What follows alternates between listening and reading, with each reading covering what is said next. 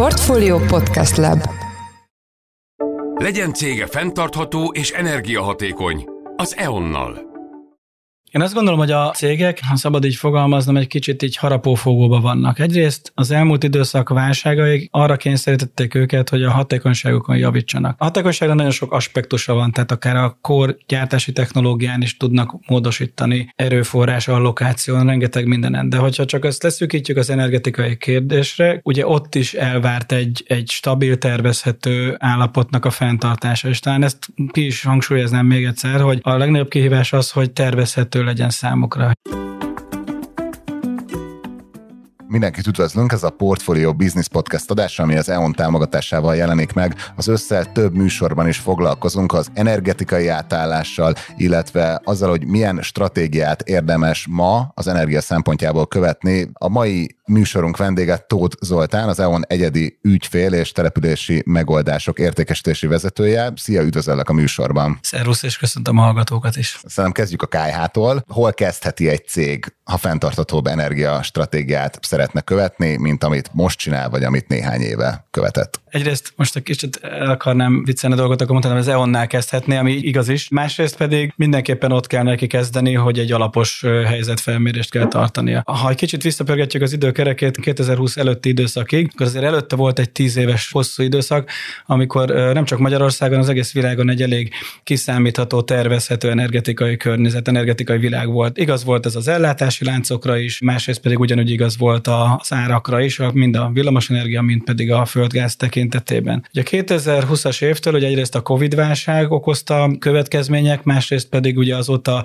bekövetkező háborús környezet, gazdasági válság azért egy nagyon jelentős hatást gyakorolt az energetikai piacra is. Azt gondolom, hogy ezt bárki tapasztalhatta az elmúlt időszakban, akár magánszemélyként is, ami azt jelentette, hogy azok a standard ellátórendszerek, meg azoknak a tervezhetősége, kiszámíthatósága az egész egyszerűen felborult. És még egy aspektust miért tovább folytatom, hogy ezzel párhuzamosan Magyarországon folyamatosan bővül a nagy energiaigényű cégeknek a, a száma. Ugye ezek részben támogatott formában kerülnek betelepítésre Magyarországon, de van egy organikus növekedés is, ha megnézzük a piacot. Ez a kettő pedig egy ilyen turbulens energetikai helyzetben, amikor egymásra talál, akkor ott, ott valamilyen megoldást kell arra találni. Ezért, ahogy az energetikára és az energetikai stratégiára néztek a cégek 2020 előtt, az nem volt fenntartható. Át kellett gondolnunk azt, hogy miből, mennyit, milyen módon fognak vételezni, felhasználni. Ez az energiaforrás, ez milyen fajta, hány százalékban megújuló, hány százalékban foszilis, tehát nagyon sok minden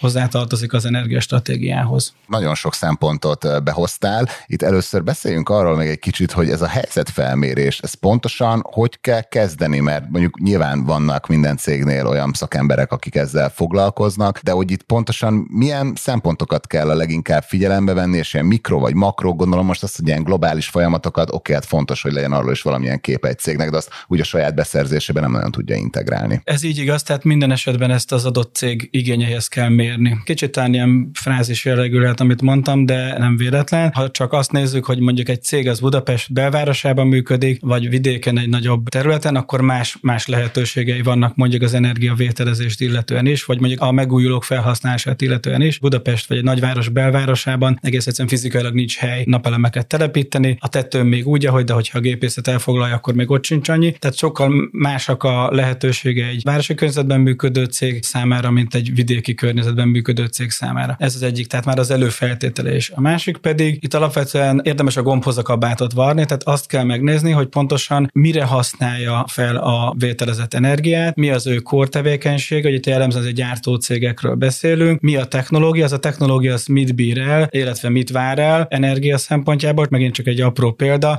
hogyha úgynevezett ilyen folyamatos termelést, ilyen diszkrét gyártást végez egy, egy adott cég, akkor ugye ott az energia biztonság, az ellátás biztonság, annak a folytonossága az egy kritikus tényező. Mondjuk ilyen esetben ugye egy energia tároló vagy egy szünetmentes megoldás, az például kifejezetten jó megoldás lehet arra, hogy még ne álljon le az adott gyártósor, illetve ha leáll a gyártósor, akkor ne 10-15 percig tartson újraindulni, és ezáltal termelés kiesésen keresztül veszteséget okozni a cégnek. Tehát mindig a helyi környezetet kell átnézni, és ebben az EON szakemberei nagyon gyakoroltak, hogy mi, mik azok a szempontok, amiket ilyenkor vizsgálni kell. Éves fogyasztás, éves gázfogyasztás, villamos energiafogyasztás, milyen termelő berendezéseik vannak, milyen fogyasztóik vannak, ezeknek a termelő termelőberendezéseknek milyen technológiát kell kiszolgálni, milyennek a technológiának az intenzitása egy műszakba, két műszakba, vagy három műszakba dolgozik az adott gyár, és akkor ennek megfelelően készítünk egy helyzetfelmérést, egy állapotfelmérést, és a következő lépésben pedig azt vizsgáljuk, hogy mind a megújuló energiáknak a felhasználása, mind pedig energiahatékonysági projektek terén mik azok a projekt lehetőségek, és mik azoknak a időbeni hatása, tehát mondjuk melyik térül meg mondjuk legkorábban, amivel érdemes ezt kezdeni. Tehát nagyobb cégeknél ez egy több éves procedúra, nem maga a felmérés, hanem az, hogy megtervezzük, még feltervezzük a következő három évét energetikai szempontból. Tehát, hogyha jól értem, akkor lehet olyan lépéseket tenni, amivel effektíve csökken az energiafelhasználásuk, és lehet olyat is tenni, amiben pedig fenntarthatóbbá vagy ilyen diverzebbé válnak a forrásaik. Igen, azt gondolom, hogy mind a két szempontot érdemes figyelembe venni. Egyrészt azt, hogy az energiafelhasználás mennyisége, tehát hogy biztos-e, hogy én ennyi energiát kell, hogy elhasználjak, hol vannak azok a pontok az én core tevékenységemben, ahol be tudok avatkozni, és mondjuk energiát tudok megtakarítani. Egyébként itt sok esetben nem kell óriási nagy dolgokra gondolni, tehát egy, egy cég esetében is lehet például ledesíteni, tehát világítás korszerűsítést végrehajtani, ami már gyakorlatilag másnaptól energiafogyasztás csökkentést eredményez, vagy ugyanígy nyilászárók cseréje, szigetelés, nyilván újabb építésű gyárcsarnokoknál ez már nem kérdés, eleve így építik, de régebbi építésű irodaépületeknél, gyárépületeknél ez még abszolút releváns, és amikor a mennyiséget már meg tudjuk határozni, akkor ugye érdemes annak a kiszolgálására igénybe vett energia mixet megfelelően összeállítani. Tehát mennyi fosszilis, mennyi megújuló, és amikor megújulókról beszélünk, akkor mi az a technológia, ami egyáltalán szóba jöhet az adott környezetben. Szeretnék majd ilyen jó gyakorlatokra is rákérdezni, de előbb még beszéljünk arról, hogy nyilván részben a napelemek körülötti lakossági bizonytalanság miatt ez a téma nagyon felfutott a közbeszédben, de olyan, mint hogyha valaki alternatív energiát akarna használni, akkor csak napelem állna rendelkezésére. Tudsz egy példát mondani arra, hogy milyen lehetőségei vannak egy magyarországi gyártó cégnek, hogy zöld, megújuló energiát vegyen igénybe, de nem a napelem, ami a legnagyobb szeretet hasít ki ebből a diskurzusból. Részben technológiai kérdés, tehát hogy milyen technológiák állnak rendelkezésre a megújulók tekintetében, részben pedig szabályzási környezet kérdése. Ha már szóba hoztad itt a lakosságit, ugye a lakossági piac az eleve egy nagyon támogatásorientált piac, vagy szabályzás központú piac, hiszen tavaly októberig megfigyelhető volt egy hihetetlen boom, ami egyébként európai szinten is egy kiemelkedő lakossági napelemtelepítést hozott magával, de ugye mögött ott volt egy otthonfelújítási támogatás, ott voltak különböző kedvezmények, illetve ott volt a hálózati feltermelés lehetősége, tehát nagyon sok minden támogatta ezt a fajta működést a lakossági oldalon. Ugye a vállalati piac, elsősorban a nagyváltóra gondolok, az nem ennyire támogatás vezérelt. Ettől függetlenül a szabályozási környezetben még ott is vannak nehezen kezelhető momentumok, például gondoljunk itt arra, hogy volt olyan időszak egy éve körülbelül, amikor kötelező volt tárolókat telepíteni minden egyes megépített erőműhöz, ami egy nagy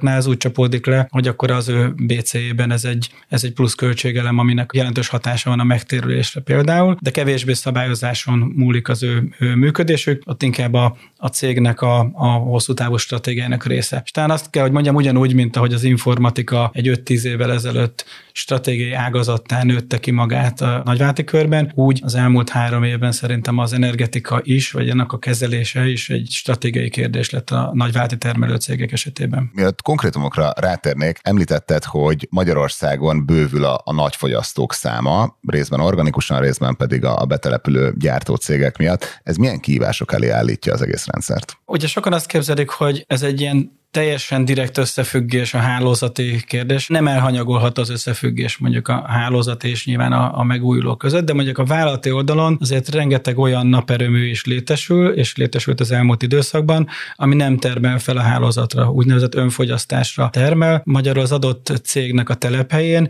kerül kialakításra egy olyan erőmű, amit ő felhasznál a napi tevékenysége során. Optimális esetben még tárolót sem kell mellé rakni. Mondjuk egy folyamatosan gyártó cég esetében ez a gyártás elvisz elviszi az ott megtermelt villamosenergiát, magyarul a hálózathoz ilyen értemben nincs köze. Tehát akkor ez azt jelenti, hogy ilyen szigetek létrejönnek, és emiatt gyakorlatilag, amikor ide jön egy ilyen típusú cég, akkor önmagának előállítja ezt a óriási energiamennyiséget, amire szüksége van? Így, hogy önmagának előállítja ez így ebben a formában félrevisz. Itt ugye alapvetően ezért ez egy engedélyköteles tevékenység, mind a termelői tevékenység, mind pedig a kereskedelmi tevékenység. Tehát jellemzően egy szolgáltató és kereskedő cég az, aki ebben a folyamatban részt vesz. Ugye az EON esetében vagy az ügyfél bíz meg minket azzal, hogy egy naperőművet építsünk az ő telephelyére, ezt mi megtervezzük, a szükséges engedélyeket hozzá megszerezzük, megépítjük, és kulcsakész módon átadjuk. Gyakorlatilag ugye ez akkor a, a, az ügyfélnek a könyveibe kerül ez az erőmű, szükség esetén pedig üzemeltetjük meghatározott időszakig. Az utóbbi időben azonban kezdenek elterjedni azok a megoldások is, az elmúlt két-három évről beszélek, amikor a,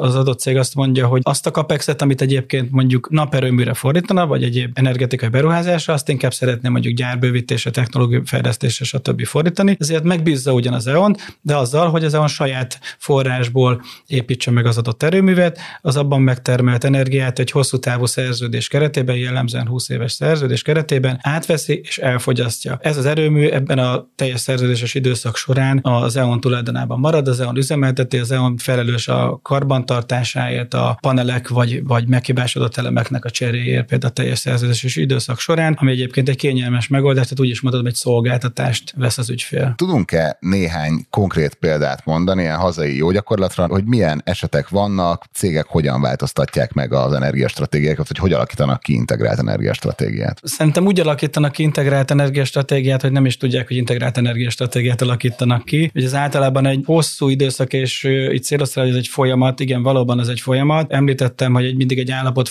felméréssel indul, amikor nagyon sok bemenő paramétert vizsgálunk, energetikai állapotát, energetikai helyzetét. Ez alapján általában az ügyfélel közösen határozzuk meg, vagy kerülnek meghatározásra azok az elemek, amik beépítésre kerülnek az elkövetkező években. És azért is mondom így, hogy elkövetkező években, mert mondjuk egy naperőműnek a tervezés, kivitelezési időszak az egy-másfél év, beleért mondjuk az engedélyeztetés is, ami egy hosszú folyamat. Tehát itt fontos látni azt, hogy minden egyes ilyen döntés, ami ugye az energiastratégiát érinti, az egy hosszú távú döntés. Ettől függetlenül lehetnek benne rövid, illetve középtávú elemek is, vagy olyan elemek, amik a rövid, illetve középtávú hatásuk van. Tehát azok az ilyen egyszerű energiahatékonysági beruházások, mint például az előbb említett világítás, korszerűsítés, vagy fűtés, fűtési rendszernek a felújítása, cseréje, mondjuk egy gázmotor cseréje, egy villanykazára, ezek mind olyan praktikus és viszonylag gyorsan eredményt hozó beruházások, amivel szoktak is élni egyébként a, a nagyváltok, és akkor egy másik időhorizonton elkezdve gondolkodni pedig azt, hogy az hosszú távú energiamixükbe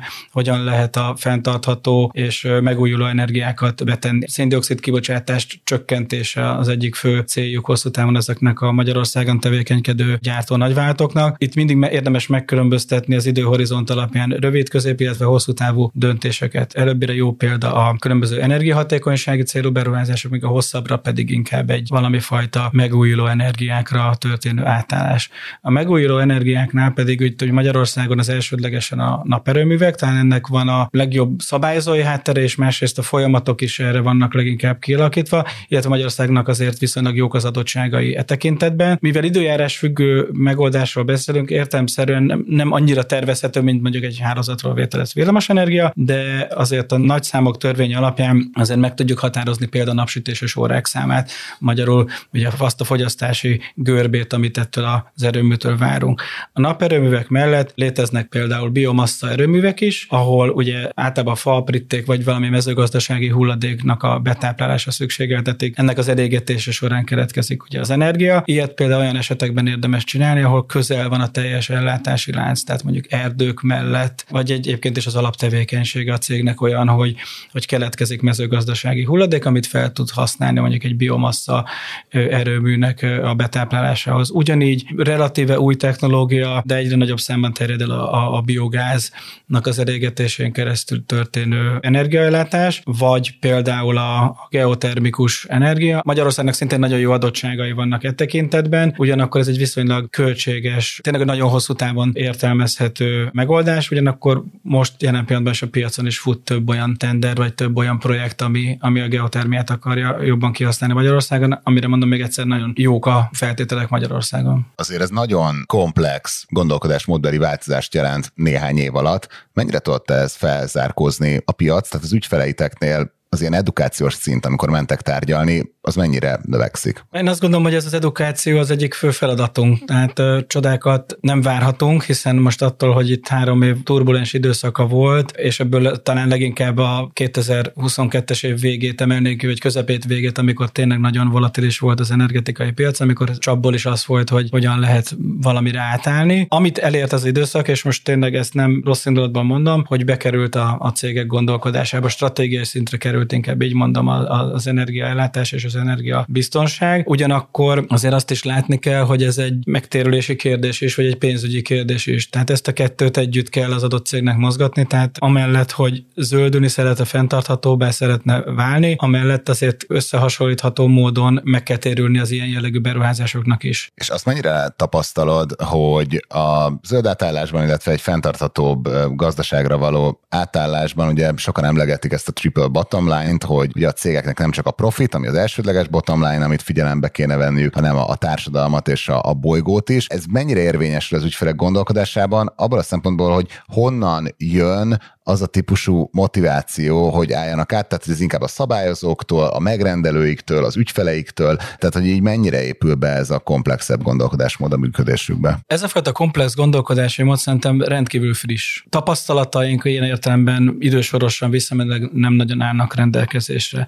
Az azonban elmondható, hogy az elsődleges driver ennek a piacnak, magyarországi nagyvállalati gyártópiacról beszélek, az leginkább az anyavállalat által elvárt széndiokszid kibocsátás csökkentés. Hogy az első lépésben ezt egy kicsit ilyen, talán mondhatjuk így, hogy ilyen quick and dirty megoldással lefették származási garanciával a cégek, meg volt róla a papír, a tevékenységen semmit nem kellett változtatni, hajrá. De érdekes módon pont ezek a cégek kezdtek az elmúlt időszakban konkrét fizikai projekteken gondolkodni, és ebben is a legelső és legkézenfekvőbb megint csak a, a naperőműveknek a telepítése, hiszen egyébként ezek általában vidéken tevékenykedő nagyváltok, tehát erre hely van.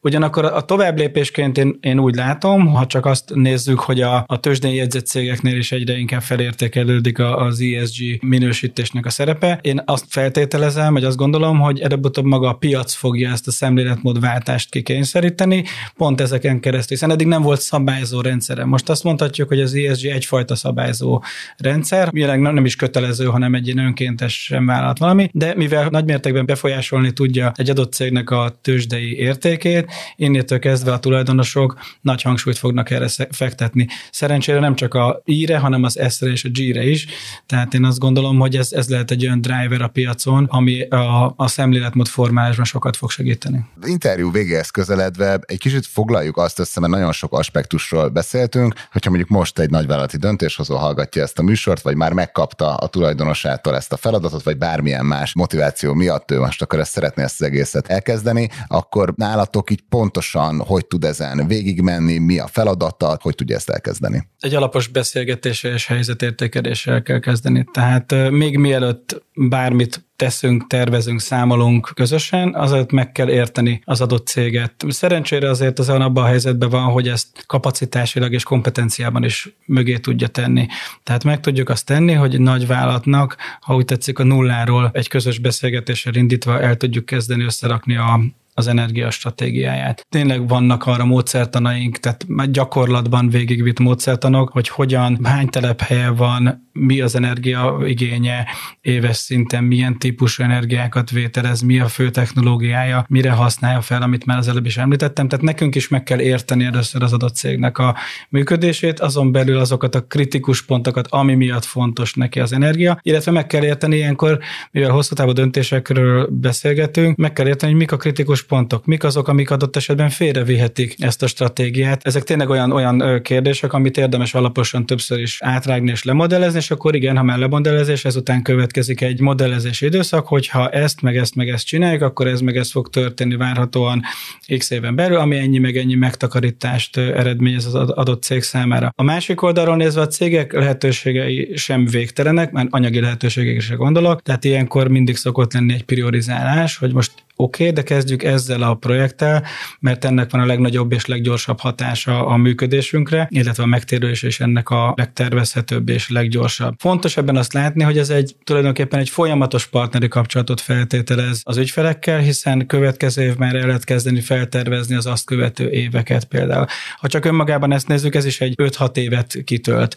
És akkor még nem beszéltünk arról, hogy az energetikában is jönnek be új technológiák, újabb megoldások. Ugye itt még nem beszéltünk róla, de például a fogyasztói rugalmasság egy olyan megoldás, ami viszonylag új és gyerekcipőbe jár Magyarországon, de azon kívül, hogy tényleg egy fenntartható megoldás, azon kívül egy jelentős anyagi megtakarítást is tud eredményezni a cégek számára. Ugye itt arról van szó, hogy a cégek telephelyén lévő valamilyen termelő eszközt bevonunk a szabályozásba. Magyarra úgy fordíthatnám le, hogy le meg felszabályozzuk meghatározott időközönként, egyszerűség kedvéért nevezzük, hogy lekapcsoljuk, meg bekapcsoljuk, amikor ő nem fogyaszt áramot, így az, a meg nem termelt áramot, azt mi értékesíteni tudjuk ugye a, a másodlagos piacon, ezáltal viszont ugye nem termelődött meg feleslegesen áram. És ugye amiről beszélgettünk is, hogy nem feltétlenül az a cél, hogy fogyasztás alapján meglévő energia mennyiséget leklónozzuk és kiváltsuk egy zöld megoldással, hanem az is cél, hogy magát az összenergia felhasználást csökkentsük. Az utolsó kérdésem az lenne, hogy ügyfelekkel találkozva, plusz nyilván az egész piacot jól ismerve, szerinted mi a legnagyobb kihívás jelenleg azelőtt, hogy minél gyorsabban, minél több cég egy ilyen integrált megoldást tudjon alkalmazni? Én azt gondolom, hogy a cégek, ha szabad így fogalmaznom, egy kicsit így harapófogóba vannak. Egyrészt az elmúlt időszak válságai arra kényszerítették őket, hogy a hatékonyságukon javítsanak. A hatékonyságra nagyon sok aspektusa van, tehát akár a kor gyártási technológián is tudnak módosítani erőforrás allokáción, rengeteg mindenen. De hogyha csak azt leszűkítjük az energetikai kérdésre, ugye ott is elvárt egy, egy stabil, tervezhető állapotnak a fenntartása. És talán ezt